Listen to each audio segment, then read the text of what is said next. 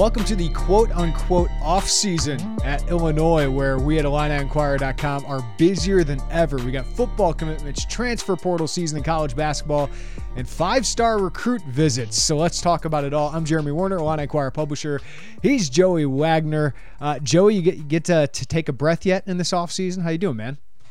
I'm good, man. I got a, a weekend off. So as you sit here and talk about how there's no time off, I'm like, I don't know, man. I'm pretty good here. But it's there is no off season. I think it really started with that COVID year. Like that's when because then the portal started getting moving, and for us, football, Bielema was higher, and then they just staggered everything, and it feels like it hasn't stopped since just January of 2021. Yeah, this is insane. We're going to talk about Skyy Clark. We're going to talk about uh, Andre Curbelo to the transfer portal. We'll talk about Antoine Hayden, the East St. Louis linebacker committing to Illinois football. And maybe we'll hit on a little bit of spring football, which is kind of taking a back seat. Uh, sorry, Bret Bielema, because there's so much roster movement happening here. But let's talk about Andre Curbelo. Derek and I did our mega preview of the Offseason, and, and I, I think most people knew our tone was that Andre Curbelo seemed likely on his way out, Joey. And, you know, we talked about it. I know some people gave me grief for it, Michael Tulip grief for it, but Andre Curbelo did do some really good things towards the end of the season, especially on defense. defense. But, man, his offense was atrocious this year, but I always had empathy for him going through this year. I know mentally it just had to be so challenging and draining for him. And then to sit the final 26 minutes of the most important game of the season against Houston. It felt like is they're coming back from that, right? He had two really poor NCAA tournament games. Uh, the Indiana game, I thought he did some good things, but just couldn't wasn't able to finish at the rim. But it just felt like a fresh start was needed, especially for Curbelo. But now with Illinois, you know, two freshman guards coming in, potentially Skyy Clark, them showing so much interest in transfer guards. Didn't it seemed like Illinois was ready to move on here, and I, I, I think this is probably going to be best for both sides. Andre Curbelo gets his fresh start. Illinois can kind of look to someone else that it can probably trust a little bit more, even though Andre Curbelo could go somewhere and be a star, Joey. Yeah, I mean, I think as you and I have talked about this, when we thought this was a possibility, as signs pointed this way, and then after it happened, yeah, I mean, I think we expect Andre Curbelo to go somewhere and play really good basketball because he's a really good basketball player. And, and but I do think the tone of if you read people who are trying to evaluate where he falls in these transfer portal rankings are the new thing, right? Like that's that's a really popular thing around. And and I think that the general consensus is, hey, this is really hard to figure out what somebody is getting because if you would have told me a year ago this time, Jeremy, that Andre Curbelo that we could say like, you know, this is probably best for both sides, I would have said you are the craziest person I've talked to today because that that, that didn't seem possible after his freshman year and and empathy's I mean, that's, that's what it comes that's what I come back to, right? I mean, like there was some you can agree or disagree with the NBA buzz and, and to the volume of which there was, but it was there. I mean, in some capacity, that conversation was happening and it wasn't just Illinois. This is actual NBA scouts who were at practice thought he was the best player on the team and that he could be uh, a, a, high second round pick. That's why ESPN, like some of the best in the business, Jonathan Givony, had him as a number 34 heading into the season. It was it was crazy. Yeah, that's where the empathy comes in, where that really went away, and, and maybe not went away, but it was put on pause for how long and to what degree we don't know, but dude, that's tough. And you're in the middle of this place that, yeah, you've been here for a year, and yes, it's home. But a big part of it being home was Orlando Antigua. He was gone, and that's not to say Andre didn't have a relationship with the staff. It's just it's got to be hard, man. And you you have so many different pieces everywhere, but you also can't deny that it wasn't when he did play this year. And yes, you can put in the injury, and all that matters, and all of it kind of paints a picture. But it wasn't offensively, I think what everyone and probably including Andre Curbelo thought it was going to be, and and that part's real. And he did struggle offensively, and the, the, the tape will show that, the stats will show that. But man, it, it's it's a bummer for him. You feel bad for him, you because I think if you're a fan, I think I, I can say this like you would have hoped that he righted that ship wearing an Illinois jersey because you saw where it could go. But that's not going to happen. And hopefully he finds a place. I think eh, people who watch him, gotten to know him, you hope he goes and plays his butt off and plays really well somewhere because he I understand the frustration that people had watching him play basketball, Jeremy, at times. he seemed, by all accounts, like a really good ambassador for the program that a lot of people root for. He took pictures, he signed autograph, he was out and about. All of that stuff happened. He, he's a good individual. He's a, uh, you and I really enjoy talking with yep. him. So, uh, in that sense, you hope he can write this somewhere. And the other part is, man, he made a huge impact. Uh, you don't win the last two Big Ten titles you won without Andre Curbelo. He's one of the best players on the team in the final 10 games last season, right? You don't win that Big 10 tournament title without him. I remember there was 5 minutes I think left in the game, Joey, and I missed my chance uh, to to vote for Big 10 tournament team uh, because the game was going on. I was doing that and you have to submit it 5 minutes left in the game. Andre Curbelo was under consideration for most outstanding player of the tournament for me at that point. Now he didn't even make the team because Ayo Dosunmu, Kofi Cockburn were the votes. They were the best players in the team. But Andre played as well, if not better, than Ayo Dosunmu down the stretch of last season. Like that's how good he was late in the season. Uh, and you don't win that Big Ten tournament without him. You don't go 16 and four and have those great wins at Michigan and Ohio State without Andre Curbelo. Uh, and then this year, I thought him coming back really helped you beat Michigan, really helped you beat Iowa. You don't want to share the Big Ten regular season title without Andre Curbelo either. So uh, I, I think despite this being a disappointment, you're right. If I would have said a year ago, yeah, this makes sense for both sides to move on. That would have seemed crazy. He was the face of the franchise along with Kofi Cockburn, right? But with everything that happened this year, whether it was the injuries that you just feel for him because it just ruined what should have been a good season. But then when he comes back, he just didn't play well offensively. And and you just couldn't really trust him offensively.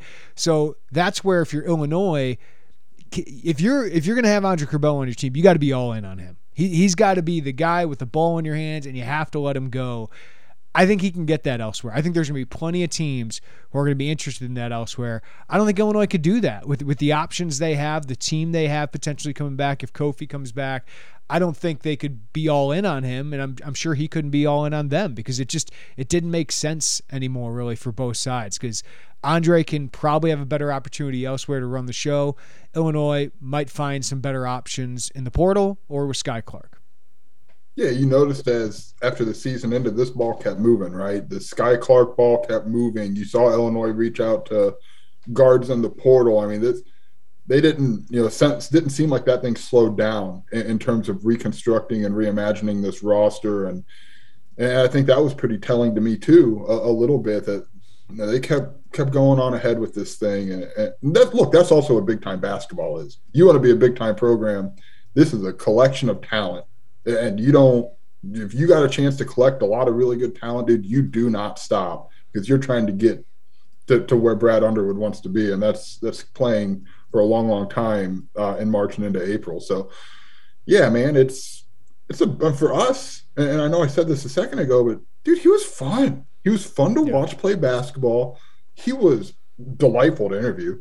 I mean, I, and I know if you're a fan, like you probably don't care, and I probably wouldn't either. Like I was a fan of a team, but dude, he was he was honest, transparent. He was fun. He was the coolest guy, and I think in every room he walked into. Yeah. And you just hope for the best for the kid, man. And, and but if you're Illinois, you if you're a fan of Illinois, if you're Illinois, you look around and say, hey, man, there's still some things on the table for us here, and, and some things that can keep this program going at a level that they want this program to go. And and we've talked about Skyy Clark and they're in the portal. Like this isn't the end of the world, but you, I, I think there should be still a sense that you maybe hope Andre could have figured it out in Champaign. Yeah, now now there's pressure to make sure you land some of those guys. Now, yeah. now I, I feel like Illinois should have a pretty good chance uh, to to land some of these guys. But you think about it. I mean, you lost Adam Miller last year. You had to come back and find somebody like Alfonso Plummer, who's not a perfect player, but certainly helped you in a huge way win a Big Ten championship. Uh, two years ago, you lost Alan Griffin. It was really important to get a guy like Adam Miller, right? So that's that's what today's college basketball world is. You surprisingly lose somebody. Um, not that it was towards the end of the year, but middle of the year, if I would have told you Andre Curbelo was going to transfer, you, would think we're crazy. Then you got to find a way to go get it. And, and I think Illinois now has a great sell, right? Like you, are a good program. Brad Underwood has proven himself as a developer of talent that can that can get you to the pros. I would assume certainly helps there, but I think Kofi Cockburn certainly helps there. And you do have some options coming in in Jade Epps and Sincere Harris, but they got to find with Curbelo gone now, Plummer, Frazier. You got to find some experience here too. But let's talk about the guy who could really lift your class into the best recruiting class. I'd have to look this up, Joey, while we're going through this. I don't know. Was when was the last time Illinois had a top ten recruiting class? Was it Meyers Leonard, Jeremy Richmond? I don't know if that one was it. Dee Brown, um, you know, Deron Williams, that crew might have been. But if you land Skyy Clark, you have a top 10 recruiting class with three guards, uh, Sincere Harris, Jayden Epps, and of course Ty Rodgers, who I'm a huge fan of. That that's a hell of a, a pull if you can do it. Now Skyy Clark released his top six. Our, our guy Travis Branham was on that, but Joe Tipton from on three. Also had more today. Said the decision will come in April. He will take visits to four schools. That's the plan. Illinois being one of them. Louisville, USC, and Maryland. So top 30 prospect Joey, dynamic guard who can both create for others and create offense for himself at really every every level is coming off a torn ACL. So was a Kentucky signee, gets a release from his national letter of intent after tearing his ACL. So uh, don't don't know how that impacts his immediate future. He's playing again, but obviously a very talented guy with a lot of great options. And, in Illinois, smack dab in the middle of those. So if you lose Andre Curbelo, add Skyy Clark, I think you'd feel pretty good. Welcome to the new era of Illinois basketball, where it is turning into April and you are fighting for a five star guard. I mean, he's in the composite. He's number 27 in the country. And a lot of people see you as the leader for that five star guard going into this. Doesn't mean you'll land him, but right now you feel pretty good. That's to quickly divert. Like, that is why. And I think we've covered Brad Underwood. We've covered his program. We know what his staff does. Tim Anderson is a guy who has recruited well early on here at Illinois. Chester Frazier, Jeff Alexander. So if you're, if, I understand the portal is like this. I know I'm getting off path, but stay with me for a second. I, I understand the portal is just like roller coaster ride. I get it, man. It, it is different. It is a lot to adjust to. A lot of people like it though. Come on, a lot of people are loving this stuff. Oh, dude, this. I mean, it's I play Madden. You sim through the first season of some team, and then you get to the off season. You got 152 draft picks and like every dollar available in the world in free agency, and then you have fun. But Brad Underwood and his staff have proven that they can bring in talent. That that you're you miss somewhere and it's going to sting. Like Andre Curbelo, you can disagree with me. That's fine. That loss is going to sting, but you can offset some of that sting because they continue to bring in talent. Skyy Clark, dude, Kentucky doesn't just bring in everybody they've ever met. Okay, like Skyy Clark's a really good basketball player, and, and the torn ACL, I understand the concern there. And and is he a true point guard? I don't know. You probably still want to get. You're, you're really at this point, if that happens, you've cultivated a lot of talent in that backcourt. Jayden Epps gets buckets, dude. Sincere Harris, him and Chester Frazier might be the Spider-Man meme of one another in terms of the way they go about things. But you sacrifice some experience there, and, and that's what you're going to have to upgrade elsewhere. But from a talent perspective, figure it out, man. That that's part of like that's what the non-con is for is to just mold it all together. And look, I, I think with or without Skyy Clark, we can look at this roster and say there, there's probably going to be some road bumps early in those November, December games because there's a lot of turnover. But talent can supersede turnover. You see it across the country. You see it everywhere. 27 in the country is talent. Yeah, I, I, was looking this up. The last top 10 class I see is 2011, and that was more quantity than uh, top notch quality. But yeah, Michael Henry, Mike Shaw, Tracy Abrams, Nnanna Egwu, those are all top 75 prospects. Devin Langford, Ibby Djimde. So that was a top 10 class back in the day. Really solid by Bruce Weber didn't end up being all that great. Uh, Tracy and Nnanna obviously were, were, key players for a while, but this one's got a little bit higher in Renton talent if you had Skyy Clark to it, right? And and Ty Rodgers, who's a, a Mr. Basketball candidate, and I, I think Jayden Epps is underranked. Uh, at least for other sites, we have him top 50 at 24/7 Sports, but I think he's he's almost the guy maybe that I, even if Skyy Clark comes in, this might sound crazy that I, I feel confident Jayden Epps is gonna be ready to play at the Big Ten level. Ty will too, but Jayden as a scorer, right? Like I, I think is going to be locked and ready to go. So uh, that would be a ton of talent. But as you said, Joey, be lacking experience, which is why you see Illinois, uh, I think, looking at many different options of how this offseason could go, right? I mean, this offseason could still go so many ways depending on does Kofi Cockburn come back? You know, every day that happens, you feel better about Coleman Hawkins coming back because those meetings have, have happened this week, and you feel like, you know, he seems to be commenting on everything on, on Instagram, whether it's Skyy Clark's top six uh, in favor of Illinois. So that's a good thing to see. and those that's such a, a 2022 way of looking at things right? Is is he commenting on instagram? Did he comment on this post? Is he liking things? Um, but I, I, think you feel better about him coming back. And but you're also looking to upgrade on the wing right you need shooters you need shooters on this team especially if kofi comes back yeah because i love ty rodgers i, th- I think he could handle a defensive rebounding starting role right away, but you really probably can't start him with Kofi. You can't have those kind of two non-shooters on the court for that long together. But you need you need more proven shooters, guys who can be three and D guys. But you also, Joey, might need another guy who can handle the ball. Because what if Skyy Clark and, and Jayden Epps, what if they're not completely ready for this? Maybe they will be later in the season, but you know, Michigan's done a really good job of adding guards like Devonte Jones or Mike Smith that are just ready to kind of be steady leaders of this team. Leadership is another thing I think this team is, is going to be lacking early on because they're going to be so young. Uh, but that's why you see them involved in somebody you know that I didn't even know before this, to be honest with you. But Temple guard Jeremiah Williams averaged 10 points a game this year, good defender, long. But that could be a guy who just lifts your floor up. He's probably going to want a higher role. But if you get Skyy Clark, it might be tough to get a top point guard in the transfer portal, but someone like Jeremiah Williams could could fit. So there's just so many balls to juggle in the air right now of how this roster will settle, but certainly feels like Illinois is, hey, if this happens, this is a guy we might have interest in, so we need to go and talk to him. Yeah, I, I imagine Brad Underwood in his under construction office in Ubben with like 17 different levers, right? And like, if this, then this, and you pull and, and kind of try to set something in motion. But Illinois is also selling a lot of minutes. There, there are a lot of minutes to be had if you can play guard, specifically point guard, at, at the Big Ten level. And if Illinois believes you can do that, because Trent Frazier, Alfonso Plummer, Andre, I mean, those minutes aren't coming back, man. Like those are gone. Da'Monte Williams, I know more of a wing and a forward, but you've got a lot. I mean, someone's got to play basketball, man, and you've got the minutes to do that, and the minutes to be a pitch, and and to say, hey, come get here on the Big Ten stage. It's a really good conference. I, I understand. Don't come at me for the NCAA tournament stuff. It's still a really good conference that is under delivered in the tournament. You have all of that to be said, and you're a program that develops and that can help take you to that next level. I, I like some of the options they have at not guard um, and that's not to say I dislike the options at guard. I think they have more experience at other positions. But yeah, I, I, think that's going to be a premium. It's experienced ball handler, experienced guard, experienced shot maker. And then Jeremy Long, you, you said it a minute ago. They want length.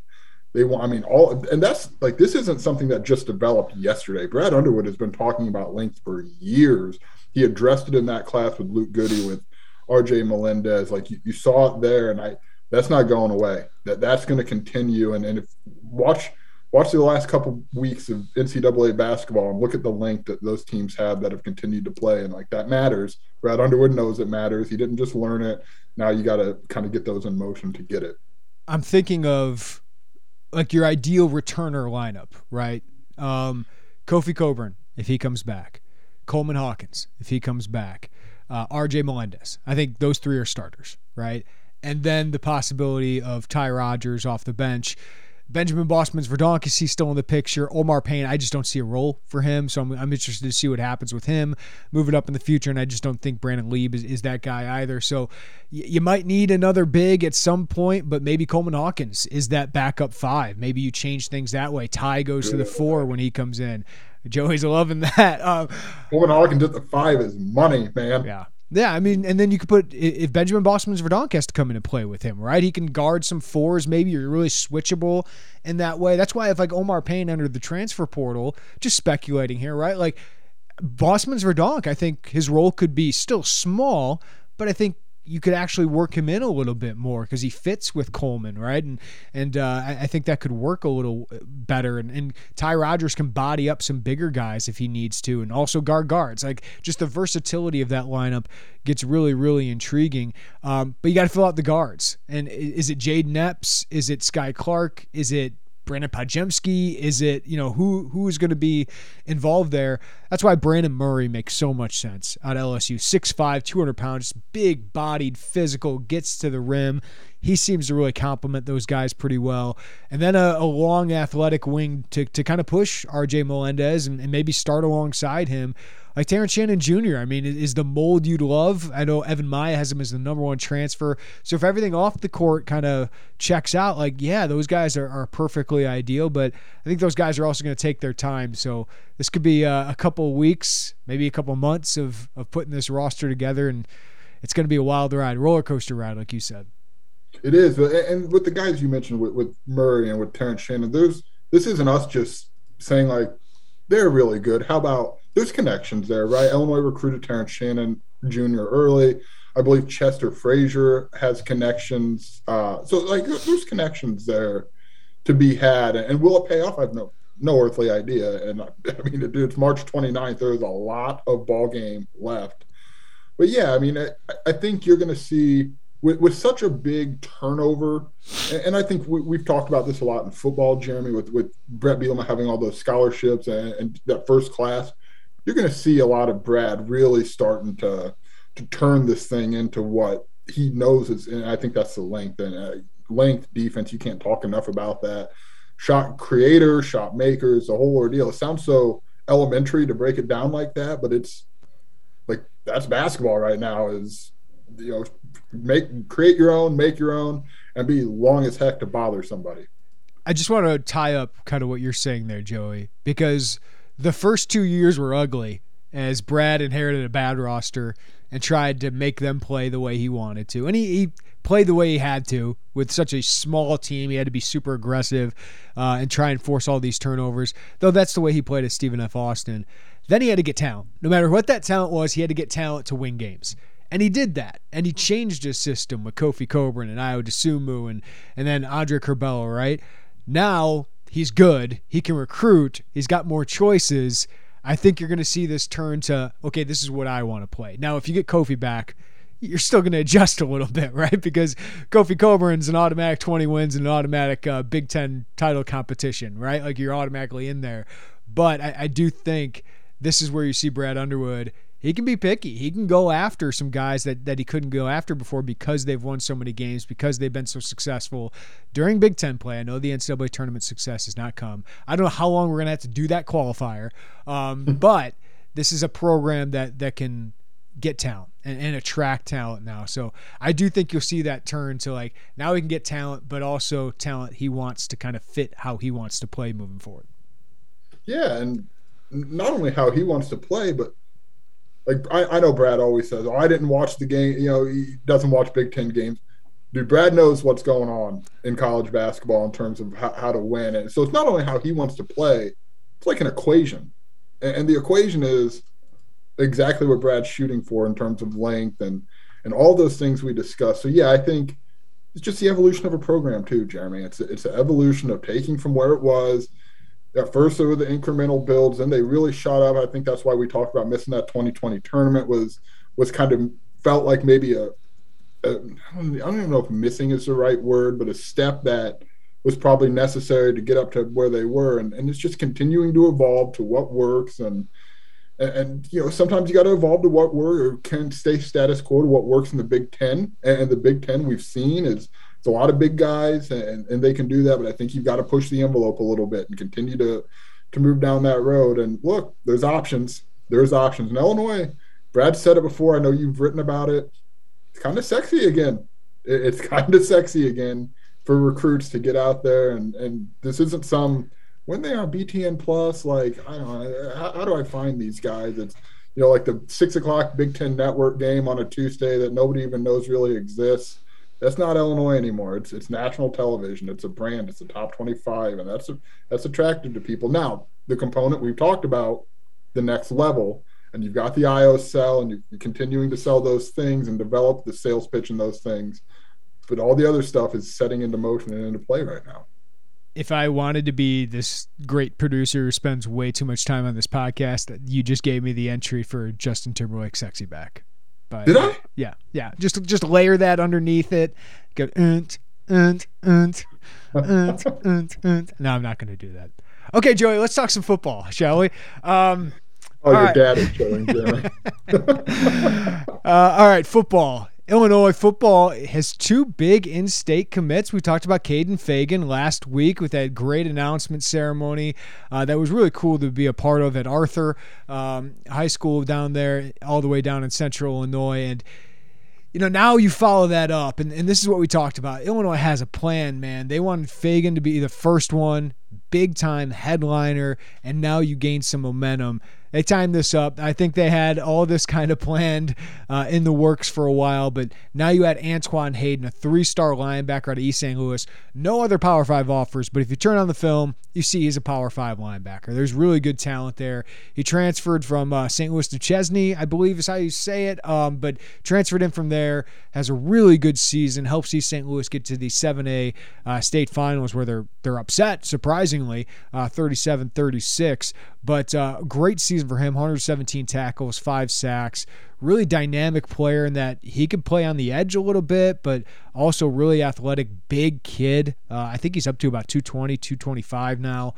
But uh, getting a top 15 kid in state, according to the composite rankings, two of them in in the same week, Joey. That's a pretty dang good start for Illinois in the class of 2023. We reverse back to way down in central Illinois. As somebody who lives near Arthur, way down in central Illinois feels wrong. But yeah, to your point, look, I, 117 tackles in Class 7A against the schedule that East St. Louis plays, dude, that's no joke. Like that's those numbers. I mean, that's not. And I covered a lot of 1A football. That's not some superstar on a 1A team crushing people who are never going to play football again after high school. Like this, that's real talent there, and that's real production that he put together. And yeah, the, Bielema had a plan. We've known this for a while, not in the sense of it was explicitly told, but follow the tea leaves. Like this plan, and, and listen to what Bret has said in press conferences. Now it's starting to come together here, and and Kaden Feagin told us he told the staff, you know, two weeks ago, or I guess three weeks now. I'm sure Antoine Hayden probably informed the staff sometime before uh, today's 11:15 announcement. So it's all strategic. Bret understands the the I say marketability, even though that's that's not the right word. He understands the PR part of it. I suppose it would maybe Yeah. be the right word, and, the buzz building and and how to cultivate that interest in the recruiting class as it comes together. But yeah, I, I think it's a the top, like you said, top 15 kid. That's not always been a given at Illinois that you're going to get a top 15 kid, and, and you are starting to see some some returns and repairing. I, I think repair is the right word here. Those relationships with East St. Louis, and and that is, it's a hard school to recruit because everybody does it, but you, it's a, a very very necessary school to recruit and to go out and get a Power Five kid from there and to to reestablish those connections and to reinforce those connections. That's a big deal, and you're getting a pretty good football player. Yeah, so every time, usually, there's a commitment uh, or some big news, we like to do a what it means, breaking down, analyzing. And just if you're not a VIP member, here's a preview of what I, I wrote for today. And the first thing I have to lead with, Joey, is just in state recruiting. I know we are banging people over the head with this, but it is so shocking how much has changed since Bret Bielema has been the head coach at Illinois. And, and here's some stats to back it up. Antoine Hayden is the 14th in state recruiting win. So he's got 12 signees, two commits this past week. He's got 14 in state kids he's gotten in 15 months. Lovie Smith, during five years, signed 21 in state prospects. That eh, Five years. So 60 months, right? Brett Bielema was almost averaging one per month. Lovie Smith was one per three month right? Like that's that's an amazing hit rate. And Lovie Smith, it was nine in his first class, so twelve over the last four years, three over the last two years, including zero in 2020, right? Smith signed 12 top 30 in-state prospects during his five-year tenure. I know that's kind of an arbitrary stop point, but he had to stop somewhere, right? Bielema has nine top 30 guys and a bunch of guys who are right outside the top 30. So if I went top 35, I could have made that look even better for Bret Bielema. Uh, and he's not done in this class. Like Pat Farrell and Rod Trey Pierce just uh, just visited this past weekend. I feel great for where Illinois stands with them. Malik El- Elzy, Jair Hill, two top 500 recruits. Brandon Henderson out of East St. Louis. it's amazing when you work at it, you prioritize it, um, what you can do in state, Joey. And and for Illinois now to start getting the higher ranked kids, like I don't know if I can put Hayden in the same realm of Feagin, right? Feagin had Power Five offers from a bunch of Midwest powers, including Notre Dame and Iowa. Um, so he's not quite there, but he's a legit Power Five. No matter who you are, rank him top 25 in the state. And Illinois got him pretty quickly, pretty easily, and they got in on him before anyone else. They closed it before anyone else can get in. This one feels like Jordan Anderson. This one feels like Henry Boyer. This one feels like Hank Beatty. All those they got last year. Only they started off with a four star to get the ball rolling. Um, this makes a ton of sense. We can dive more into the East St. Louis thing, but just the in state thing, and you saw it again this weekend with the coaches clinic in Champaign. Every coach is there they could barely get Lovie Smith to go to some of those things, right? The last year didn't even show up. I know he's going to get fired that week, but he didn't even show up for that. Like you're the face of Illinois football, you have to be involved. He gets his whole staff involved, and Pat Ryan deserves a ton of credit for that. Former high school coach, Hall of Famer uh, in the state, hiring him was unbelievable. And for this one too, this recruitment specifically, Terry Hawthorne, like is was Terry ready for a certain job? Uh, you know, he's kind of the recruiting assistant here, high school relations. I don't know, but like he grows into it. He's a former Illini great. He's a former East St. Louis great. He makes sense for that role, and then you mold him, and that pays off for you. I think that really paid off for you here, and I think it helped uh, raise an olive branch right uh, out to East St. Louis as well. So kudos to Bret Bielema for hiring Pat Ryan, for hiring Terry Hawthorne, for keeping Pat Embleton, Corey Patterson. He kind of he kind of gets this stuff, Joey. Hey, you brought back Nate McNeil too. Nate McNeil too, yeah. That's a big Thank one. Um, I, I want to circle on Pat Ryan really quickly because I think sometimes it gets glossed over, and I understand why. Like you don't see Pat in front of a lot of cameras, but the, the comfort I think is probably the right word that Pat Ryan provides to a lot of high school coaches who trust him. He knows everybody. Like him and Ken Leonard might have two of the most expansive high school football coaching contacts in their phone because uh, they've been doing it for so long. So I, I, think the comfort that he can provide these coaches to know that, you know what, if Pat's signing off on this, it's probably worth us at least listening. And then you let Bielema, you let the you know, the recruiting staffers, the assistants take it from there. And, and I think that matters. And I think a lot of that can be said about Terry and the Metro East, uh, you know, to further reinforce, like, hey, if Terry's buying into this and Corey's buying into this, there's something to at least listen to. And what I think Bret Bielema does a really good job when he's in the conversations, but – in some instances you needed somebody to help start those conversations again and then you know you've seen it go from there so i i don't even remember where we were at or where the heck i was i was going well i, I want to go here too because they touch every part of the state on this staff too i know like all the 10 assistants have an area right that, that was really smart of them to do but you have terry hawthorne from the metro east you have pat ryan from central illinois who knows all those you know the Leonards and everybody who coaches down there really well, but everybody throughout the state. Then you have Nate McNeil from Chicago, who did a really good job uh, as a recruiting staff recruiting Chicago. I just don't know if the entire staff did, did all that well, but Terrence Jameson is from Chicagoland. George McDonald's from Indiana, but he's he knows Chicago a little bit from his days at Illinois. Kevin Kane is recruited there well. Barton Miller went to high school in the northwest suburbs. Like you're touching a lot of these parts of the state so you have some connections and then you just simply put in the work you simply put in the work but talking about speaking of putting in the work like east st louis illinois i think with a lovie smith it was a little bit of a roller coaster at times because lovie coached stanley green did a pretty good job with him took james knight when no other power five schools were going to but the Jeff Thomas thing was up and down. Um, whether it was at high school, Illinois thought they had a real good chance of getting him, but I think East St. Louis wanted Illinois to take some more players, from what I understand. Now, you hear two sides of the story. Illinois wasn't very good, right? So East St. Louis not going to send all their kids there. The kids aren't going to want to go to Illinois. That's the other thing. The kids can make the choice too, but it was kind of a rockier relationship even though I think Sunkett and Lovie Smith had a lot of respect for each other. You know, Bret and, and Sunkett, Sunkett didn't think a lot of Bret. He texted me after I, I, texted him after Bret was hired, and he had a bad experience with with Bret because Craig Appleton was kicked off the team at, at Wisconsin just a couple months after getting there. Craig has has had a lot of off field issues in his life. You can Google it, um, but it, it feels like there's been some repairing of that right? And that they prioritize Antoine Hayden, they land him. They're recruiting Miles McVay really hard. It's going to be hard to land him because he's got SEC offers, offers from every powerhouse. But they're also really prioritizing Brandon Henderson, a three star offensive tackle with a huge upside. So it just feels like Bret's put in the work. The staff is putting in the work. Terry Hawthorne's there. Corey Patterson knows Sunkett really well.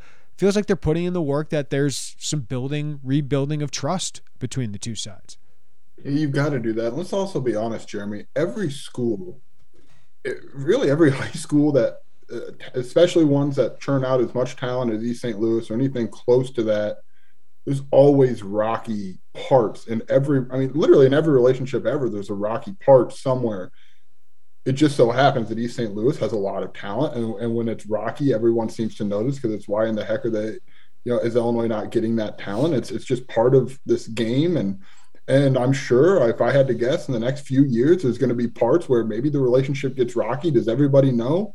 Probably not, but that's just life. Like relationships happen like that.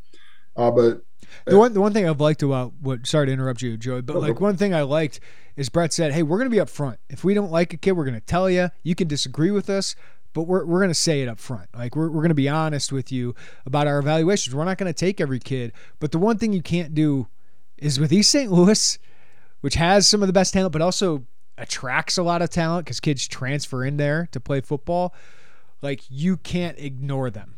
Like you, you just, they they produce two to three Power Five prospects almost every year. They have a lot of Division One prospects. Like coming into the year, people didn't have Antoine Hayden as this is this East St. Louis kid. You got to check out. He transfers in there, has a great year. Illinois loves him. Andy Boo loved him. Corey Patterson recruits him really hard, uh, and it works out. But you can't ignore that school. It's too big of a powerhouse. I mean, Jeremy, we've talked about this and how we do our jobs. You show up, you be honest, and, and you uh, basically you don't go away. I mean that, that's the part of this, and, and Illinois showing up. They're being honest. They're, they're showing a commitment there. And, and to be clear, I think neither of us think of Antoine Hayden as just a take for the sake of building no. relationships. We, we, see him as a take because he's a good football player and he fits a lot of what Illinois believes in defensively and what they're looking for Where's he going to play? Is it going to be the edge? Is he going to be inside? Don't know. You have to figure that out for a while. I think it'll but, be inside, but he can step up and be an edge if you need him. Yeah. So uh, all of that matters, Jeremy, and to rebuild that, and you know, now I wonder as as we talk about this, and I you start to piece it all together. Was it important for Bret to get the headliner and then get the East St. Louis guy second involved? I, I mean, I don't know. Maybe I'm reaching. I, I, think a lot of what Bret does is intentional. So I, I don't know that I would say like there's no chance that was the case, but I think it mattered to get Antoine Hayden early. And and again, I don't think any of us were shocked. He he's very pro Illinois on social media before mm-hmm. today, and I have to imagine that will obviously continue. But man, that's that's a good way to start this thing. And, and I know there was a lot of hand wringing and what are they doing? Where are the commits? As, as every other Big Ten school piles them up, but I think you're starting to see the plan start to unroll a little bit here and and we can get into it if you'd like but we've talked about it. This plan is in the very early stages yeah. i think the the crescendo of this thing happens in the first week of june when you pile a bunch of committed kids in there with uncommitted kids. Yeah if you want the rankings update which means nothing on march 29th 2022 illinois is 36th in the country 10th in the big ten Okay, so they've they've gotten up in those rankings if you're looking at those really really early here. But you're right, Joey. There's a plan to all of this. And as we've covered this for a while, there are waves. There are waves of commitments. One of them is right now. And Illinois did this really well last year, where you got eight commitments in the spring locked those kids up. Most of them before they ever visited campus, right? Like this was during the pandemic when you couldn't have kids on campus. They could come here themselves, but you couldn't have conversations with them. So they got Joey Oakland, Donovan Leary, Hunter Whiteneck, Henry Boyer, Jordan Anderson, Malachi Hood, Hank Beatty, Owen Anderson, Clayton Leonard. And then all those guys visited for the first weekend of official visits when all these other top targets came and visited. And you eventually got out of that Aidan Laughery, Jared Beatty, Ian Pugh, Sean Miller as well. Uh, Everyone but one. Yeah. Ashton Holland's committed, Matt Fry's committed. They visited later in the month as well. Yeah. So that's again, I believe the plan here is they've already locked in some of their top targets, especially in state. Brandon Henderson, Pat Farrell, um, you know, all these basically top guys. I think they'd like to get Malik Elzy and Jair Hill on that first weekend of June as well. But if they can add a couple more of these guys, Roderick Pierce, Pat Farrell, get those guys on board here. Maybe really, maybe Brandon Henderson out of East St. Louis can be one of those that becomes a lot easier to have those guys come visit, sell the program to their peers. And, and coaches always say your best recruiters are your, are your players and your recruits. I thought that was the case last year. It was a great plan. Not a surprise, Joey. They're, they're not messing with success. They're going to try and do that again, though I think they're shooting a little higher, right? Uh, you, you could tell they're not just trying to get commitments, they're not trying to just fill a class. They're being a little bit more intentional and, and shooting a little bit higher for the t- quality of prospect in this class, too. I think they got every uncommitted kid on that first official visit weekend last week, ex- or last year rather, except for Dallan Hayden, who was the cross your fingers and hope you can make a splash kid who ended up going to Ohio State. So the hit rate, I think I looked that up. I think that's right. Um, so so the hit rate on that, that's pretty high. And, yeah, and two other guys, about, two other guys, Cody Jones, who that's right. Yeah. Things were interesting on signing day. Some phone calls yeah. on that one, and Patrick Kutas. But otherwise, you, yeah. otherwise you so got all of them. A pretty good hit rate there, and and I know we talked about this on Caden, so I apologize for for repeating it, but you want to bind them together with one another. You want to bind their families. Go look at how close the Oklas, the Whitenecks, the Learys. So you want to try to bind the families together as well, and, and you want to make this layered and you want to sell, put your best foot forward by putting everything together like that. We've heard about the player councils they do. I, you know, th- there's options there to have guys do. So it's all, it's all an approach. And I know when we cover this and the commitments are really, really exciting and, and everybody wants to, to get really pumped about it. I get it as part of this. It's what makes our job fun but the patience to and I think Bret's earned some patience a little bit in turn and we're talking patience it's like three months so it's not like you're waiting a year and a half but I think he's earned that patience. And hey, this is what we want to do. There's a blueprint out there right now for what, the, and it, it'll evolve. Things evolve. It'll change over whether it be this class or the next or down the line. You have to evolve to continue to do this, but the plan is in place. And, and from what we've seen, it's pretty good, man. It is yeah. a pretty good plan. It's not always going to work. No, every coach, I, I, have to imagine, unless probably even Nick, you miss more than you hit in recruiting. Oh, yeah. You kind of have to to make the numbers work. So yeah, they're, going to miss on guys, and, and we've documented the, the, Cody Jones of the world, the Kutas, the, the Austin Brown. Uh, I mean, that happens, but the it's always been. We talked about this a year ago. The process is very sound in what they're doing, and now with a year under your belt and a year of hey, look what we did with this guy, Whisper Kirby Joseph. You know, look what we did here. Look what we did here, and hey, we we're five wins, and we didn't even have our guys in there yet the, the, the on-field stuff starts to kind of build and pile onto all of this and then you can really you know have that supplement the relationships the plan the building you've done yeah i think the way they had it set up last year i'm looking through these official visits was first weekend get those top guys like the in-state guys that you feel are close you know, try to push them to close. Now, Aidan Laughery went on some more visits. Sean Miller went on some more visits, right? So it takes some time maybe to get those guys on board. But say you get Malik Elzy on for that first week and he's around all these other guys, I think that's a good start to it. If he's feeling Illinois already, goes on some visits, and then you get that late June, early July decision you hope goes the same way that Sean Miller and, and Aidan Laughery did last year. Then you kind of take your shots. It felt like middle of the month. And then towards the end of the month, you might have, hey, we're not going to get this guy, so let's move on to our next target, get him here for an official visit. Maybe saw him at a camp like Ashton Hollins, uh, and then you get him on board. So that, that was kind of how it followed last year. And then in the fall, they were very selective right, of, of who they got for official visits. They seem to really want to get these guys in the summer where they can focus on just recruiting, not have a game. Because when guys come here for official visits in November and, and October, one, it's kind of cold. Two, the coaches are busy they're not with these kids all. So it's a lot of the recruiting staff, uh, a lot of the recruiting you know, you know staff that's there. Players are involved as well. But uh, the summer is really the time I think they want to get uh, these official visits worked up. Uh, but spring ball is happening, Joey. You've been there a little really? bit more than I have, but we're not seeing anything, right? But we are hearing things from the staff. A- anything really sticking out to you about what you're hearing around uh, spring ball so far? those two position groups, I think that you and I, outside like quarterback, always interested. Let, us just put that on the table now. We are always interested in, until we don't have to be anymore, meaning a multi year starter. And even then, you're still interested. But I think we're interested in defensive backs in terms of how do you replace Kirby Joseph, how do you replace Tony Adams, and offensive line. How how does all of that shake out? And I think we're starting to see a picture emerge. I don't really have the clearest picture on the offensive line yet. We can't see anything. Uh, Palcho and Pearl have been you know, kind of limited. And, and I think that's going to skew what we see in those 15 minutes because those two are starters. Like that's literally not even a conversation to have. So how's it shape around that?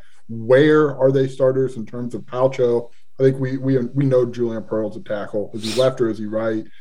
There's so many dominoes I think on the offensive line that have got to fall one way or another before we get a a clear look. But defensive back, I just in talking and and hearing, it's Prince Green and uh, Keontae Curry are two guys that are really interesting. They're standing out a little bit. Keontae Curry sounds like he, I mean, gets his hands on a lot of footballs and practices.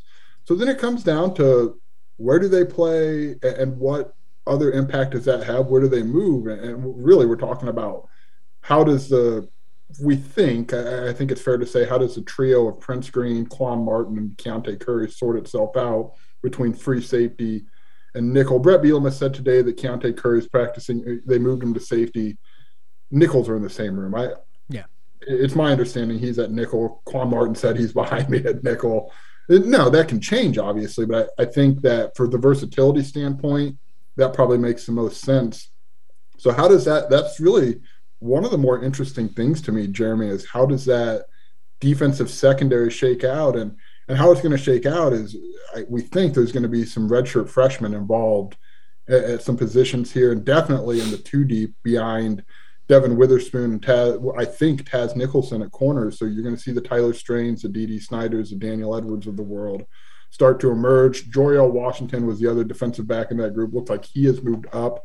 He was with the outside linebackers today. Physically, looks like he's been preparing for such a thing. So I, am fascinated by how all that shakes out in the defensive secondary. Yeah, I, I would say here's a couple names that I feel like fans probably and maybe even we could overlook coming into the year, but you should get to know. At outside linebacker, I know everyone's excited about Alec Bryant, right? Transfer, former four star prospect. Looks good, right? Looks the part.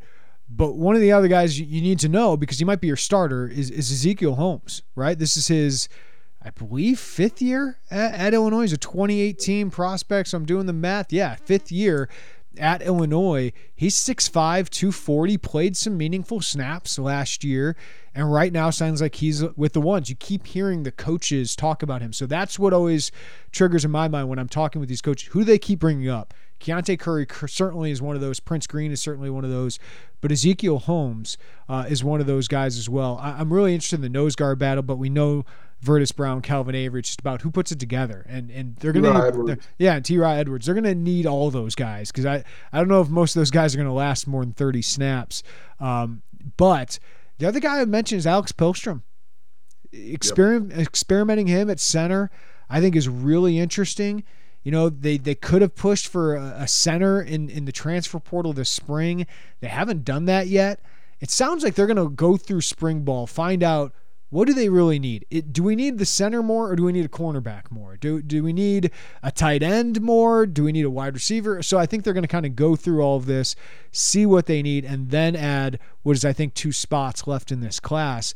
But, you know, Aidan Laughery is a guy that Bret Bielema mentioned to you guys today. Uh, listen to him. I, I just think he could fill that Jakari Norwood role. Like Jordan Anderson's a guy I think is ready to play, but they got Josh McCray, who's pretty dang good in that kind of big back who can be versatile and go out and catch passes. So Aidan Laughery, I think, is, is one of those freshmen. And, and you've mentioned Sean Miller, too. It's kind of a guy we've always pegged as that guy could play right away. One, because of need. Two, because he's really good. And he three, he played at IMG Academy, which is all prepping him for college football. So those are just some of the names I think we should be paying attention a little bit more to because even though Alex Pihlstrom and Ezekiel Holmes aren't the, the sexy names that get people's attention, I would even throw an Isaac Darkangelo in there because Bielema did today. Good because I don't know who the backup linebacker is. I know people wanted to be Shimon Cooper, but Isaac Darkangelo played 200 snaps or something like that last year. I don't know if people know. Like it was over 100, and he's a on full, defense. Yes. go go look it up on PFF. See what we watched every game. They snuck that in there on me, man. well, they played the four three every once in a while. I, yeah. No, I'm probably gonna. It might have been like 50 or something, but I'm pretty sure he played way more snaps than anyone would know. But he's the coolest. If that's it. I, I will give you my two weeks now because that just slid by me, and you are going to want to upgrade at this position here. Uh, okay, Isaac Darkangelo uh, played. Oh no, he didn't. I'm way Yeah. off there. I was way off. I'm thinking of somebody else. Oh, I'm thinking of Alec McCarron. He played 114 snaps. Dark Those Angelo, snaps- Darkangelo only played 15. But, but somebody's got to take that that McCarron role, right? Right. Like they don't have a backup linebacker with Khalan Tolson leaving. So apologies. I'm, I'm glad I corrected that on air. But I knew one of those walk-ons played a lot. But Darkangelo could fill that role if they go four three at times. Maybe he's one of the linebackers on there, and they've mentioned him. Malachi Hood would be interesting as well. Yeah, um, Kenena Odaluga, they've mentioned him a couple times. So you know some of the names that you might not be thinking a lot about, and I got through this one in there too because Bielema mentioned him, and I've kind of been hinting at this. Caleb Griffin's been waiting his turn as kicker, and he's gonna have a chance. They brought in Will McManus, the preferred walk-on, for a reason, and Bret mentioned they're having a it seems like a pretty intense competition right now. So you might want to know the name Will McManus as a kicker. Yeah, and I, I do want to jump back in. I kind of glossed over the offensive line, which is uh, truly, Jeremy, endlessly fascinating, isn't it? In terms of how this all goes. And For me, it always is fascinating, Joey, the offensive. yeah, line. but I I think with the versatility, they're intentionally recruiting to positional versatility, guard, tackle, uh, center guard. So Alex Pihlstrom, you're right. That's the name at center. And I think you and I coming into this thought like this could be Josh Kreutz's time. Um, but I think I, I'm kind of learning just in the learning maybe he's not there yet in, in the sense of you're trying to get Alex Pihlstrom snaps. We've heard Josh Plor's name. I think Jordan Slaughter is going to be a guard. I, I think that's that's where this is all going to end. But they're getting him snaps at center, that cross training type of deal. But the moving Pihlstrom, Pihlstrom, I mean, he's going to get the hat for all five positions. I think by the end of this thing, that that's really really interesting. And optically, it changes the offensive line.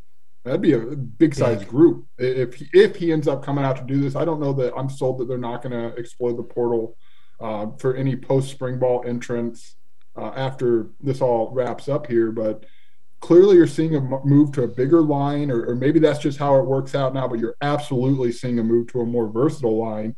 And when you have turnover like the Vederian Lowe, uh, Jack Bedovanak, Doug Kramer, it's harder in spring ball when you only see 15 minutes to figure out what the heck it all looks like. Uh, Isaiah Adams, Zy Crisler are two guys who they brought in junior college who you would think by August they're going to be ready to rock. Isaiah Adams, I think, is probably good now. I know you and I are of the belief that Crisler probably has a little more body development to go through to get to that point. But this is, I mean, I've only been doing covering Illinois for five years now. This is as open as the offensive line has been since I've covered this, and it's as there's as many pieces to the puzzle in terms of versatility as I've seen. Like last year, Darian Lowe was a left tackle. Like you knew that. You knew that the, the Bedovanak duo was probably a guard with some center flexibility if it came down to that. Now, I mean, it's all hell. Hell's broken loose, Jeremy. I don't know what it all looks like. Yeah, I find it fascinating. Uh, I, I would I would say I'm not concerned about Josh Kreutz like not being the go-to guy as a redshirt freshman. Like he's he's a little That's normal. undersized, right? He's, he's a little undersized. Usually, offensive linemen take a couple years. Um, I would say Zach Barlev's another guy to know. Right, I, the first practice we saw, he was getting first team reps. Does that mean anything? No, but he played last year, and he played pretty well in the few snaps he played in that barge formation that worked for a game. Um, I, I just think he's an intriguing guy at guard. Um, so he could be another guy that might start week one. You know, and some fans are like, "Who's that?" And it's like, well, he's he played last year. He seems like he's in the mix. So competition's good. They could add to it uh, this offseason. but yeah, I think this is the time to play around. Right, this is spring ball is for is experimentation. What works best on your offensive line? What combination works best in your defensive backfield? Which combination works best as your outside linebackers or your nose guard? Right, like this is all the time for experimentation, which I find it so fascinating. I'd find it more fascinating if we got to see more of it. Yeah, dude. I, I would also say, I, now I say that I stood out there for 15 minutes in the freezing cold and I couldn't wait to get to my car. but if I was actually seeing something that resembled the game of football, um, at least like 11 on 11, that would have been a eight on eight, eight man. I'll take one on one. Give me some one on ones, O line, D line. Oh, that's that's my stuff in training Yeah, I, camp. I've seen enough tackling fundamental tackling practice to last a lifetime. And you know, I, well, they're going to hear this and think we're not great. What, what's, what's your what's your favorite drill to watch when they open practice? For me, it's the the quarterbacks running and they're doing the strip drill. And that, it's like I can do I can do a lot with this. Boy, where, where do you start with everything that we're able to pull away from that? Uh, I don't, Jesus. They're good. They're good with talking with us. They, they they give us information about the team Yeah, like we're talking about now. Look, man, we need, uh, you know, we want to see this. People want to know about it. Do we wish we saw more? Of course. Do we understand? I guess. Yes. I mean, look, it's it, it is what it is. One, he's got to hide his offense. I, I'm glad we can talk because talk. You can learn a lot by talking. Yeah. You can learn a hell of a lot more by watching, but you can learn a lot by talking. Uh, it's yeah. There, there's a lot of moving around, and I and I think with so many young guys like an Owen Anderson who who could slide in and, and maybe compete in the two deep in, in the sense of replacing Daniel Barker. Uh, but but I think this year, Jeremy, more than a lot, because the super seniors have exhausted their eligibility, there's a lot of room to grow for new faces, for, for to, to start to kind of learn that next crop of guys who are going to be on the field and and be a part of the the Bielema era, really. Well, and, and but think about how think about how long Jordan Slaughter's been waiting to start. He's a fifth year player, right? Like, but he had all these guys in front of him. Vertus Brown, hurt. yeah, and then he got hurt. But Vertus Brown has been waiting a long time to, to kind of have this opportunity. Ezekiel Holmes, Seth Coleman, like Seth Coleman was good enough to start the last two years, and he did start some games, but. It's like Isaiah Gay and Owen Carney just hanging around here for forever. Like these guys, is a huge opportunity for them. And I, I look at, you know, this is usually like you're going to have some red redford, redshirt freshmen and sophomores on your team playing. This hasn't been the case very much the last couple years because of the COVID years. Yeah, and that this is this is a really. I think there's a lot of open like with, with Barlev, for example. Do I think he's going to start week one? No. Do I think if somebody got hurt week one, he would be one of the next two or three guys to go in there? Probably two guys to go in there. Yeah, and, and that's what we're talking about. It's not necessarily who starts game like that. Two deep is really important be, as we've seen at Illinois for a while. You got to dig into that thing a little bit. Like I, that is where so much of the intrigue is to me. It's like, do I? I think you and I have a rough guess of the six, seven guys fighting for five spots on the line. But it, it gets really interesting when you start looking at you know eight through nine who could be there really quickly up into that, and it, it just feels like there's a really open door here, which is why I, I want to see a lot more selfishly because I want to Yeah. to know where if I if I'm closer, if I'm not. But there, there are some interesting. You're just gonna see new faces, man. That, that's really long, um, long-winded way of what I'm trying to say here. Uh, we, we have not a lot to write about here, Joe. Like we got, we just talked for an hour about everything that's going on in Illinois. Could have gone longer too, but I, I feel like we should wrap up because uh, there's just so much to talk about right now, from spring football, the football recruiting, to ba- I mean the basketball stuff. You guys are just going nuts with that. I feels like some, I, I do think some people love the off season more than the actual season, and I get it. Oh. It's the NFL draft season. It's all about hope, right? If if you're a baseball fan, the off season, who are we gonna sign, right? All that stuff. But uh, Illinois basketball's been pretty good. I feel like at this point the seasons are a little bit more fun than the off season, but man, there's so much drama, so much movement here. I get it. This is still not even as crazy as last offseason. Well, I mean, last offseason That was an all timer, all timer. off the rails drunk last offseason. They lost all three assistants. Kofi was in the portal for a minute. Adam Miller was gone. Last offseason was batshit, dude. It was nuts. And this offseason is still like shaping up to be really interesting. And it, but there, there's a lot of like, this could be kind of a wild ride. I don't know how wild it'll get. And it's still like, oh, listen, do you remember the last one? That was it's like a 150 million pages on assistant coaches. I still to this day cannot name more than four Big Ten assistant coaches. but my God, we cared about, and I get it, and it's fun. It's what makes our job great. Holy crap! It was so weird to look back on a year Some, later. sometimes I look back at some of the transfers. Like I saw Kevin Obanor play. I'm like, remember that week we just talked about Kevin Obanor for a week, and then Dawson Garcia, of course. Like all these guys, like, oh yeah, Illinois kind of looked into that guy. It's like, oh, there's that other transfer where you were. Gurry, I forgot about that kid until this exact minute in my life. It's it's uh We forgot about that call with Alan Huss, right? On the Illinois staff call. it I That happened. I do not envy our friend Derek Piper because there's a lot going on. It's fun, but man, there's a lot of moving parts, and Derek crushes it. This is yeah. year two on Derek's team. That's a fun team to be on yeah, check out all, all, the stuff VIP, all the updates there on our VIP board. One dollar for your first month of membership. Now is a pretty good time to do that. We'll have more on football recruiting, and of course, Joey covering the heck out of spring practice. I'll be down for a couple practices as well this weekend. That'll do it for us on this another second in a row, hour long Illini Inquirer podcast. We'll have you covered throughout the offseason. So give us a follow, rating, review wherever you get your podcasts. And uh, we'll talk to you next time. Everybody, have a great day. Take care of each other. And we'll chat to you next time on the Illini Inquirer podcast.